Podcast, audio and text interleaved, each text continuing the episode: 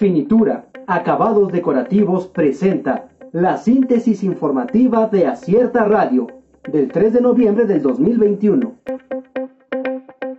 Opinión con acierto, la crisis migratoria y la Guardia Nacional. Como cada año, pero más en este 2021, México enfrenta una ola migratoria de centroamericanos a raíz de las crisis que viven naciones pobres como Haití. Sin embargo, la única política del presidente Andrés Manuel López Obrador es usar la fuerza pública a través de la Guardia Nacional. El saldo reciente es de una persona fallecida, pero hay registro de muchos actos de violencia contra quienes buscan el sueño americano.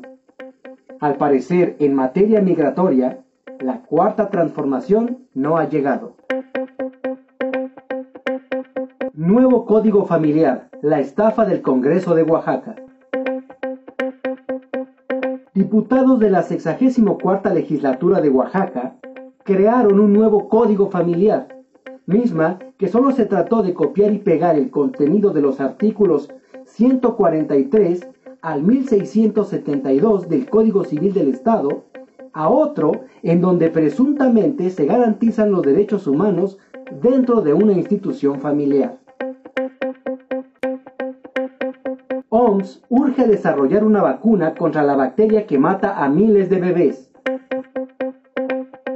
El estreptococo B, una bacteria que las embarazadas pueden transmitir a sus bebés, causa anualmente unas 150.000 muertes de recién nacidos al año, una cifra que podría reducirse si se impulsara la investigación de vacunas tras 30 años de estancamiento, advirtió la Organización Mundial de la Salud.